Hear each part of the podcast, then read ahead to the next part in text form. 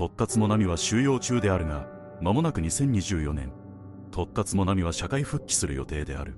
ちなみに以前は、基本的に23歳までの収容という形だった。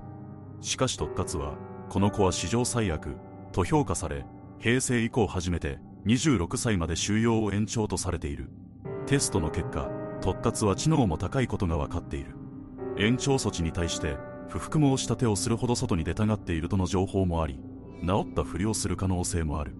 つまり、彼女の人格が治っているという保証はない。中途半端に終わった。もっとやりたかった。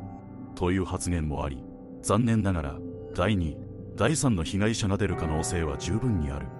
2023年現在、突達もなみは第三少年院に収容されている。2015年7月に装置が決まった。どの少年院に送致されたのかは公表されていない。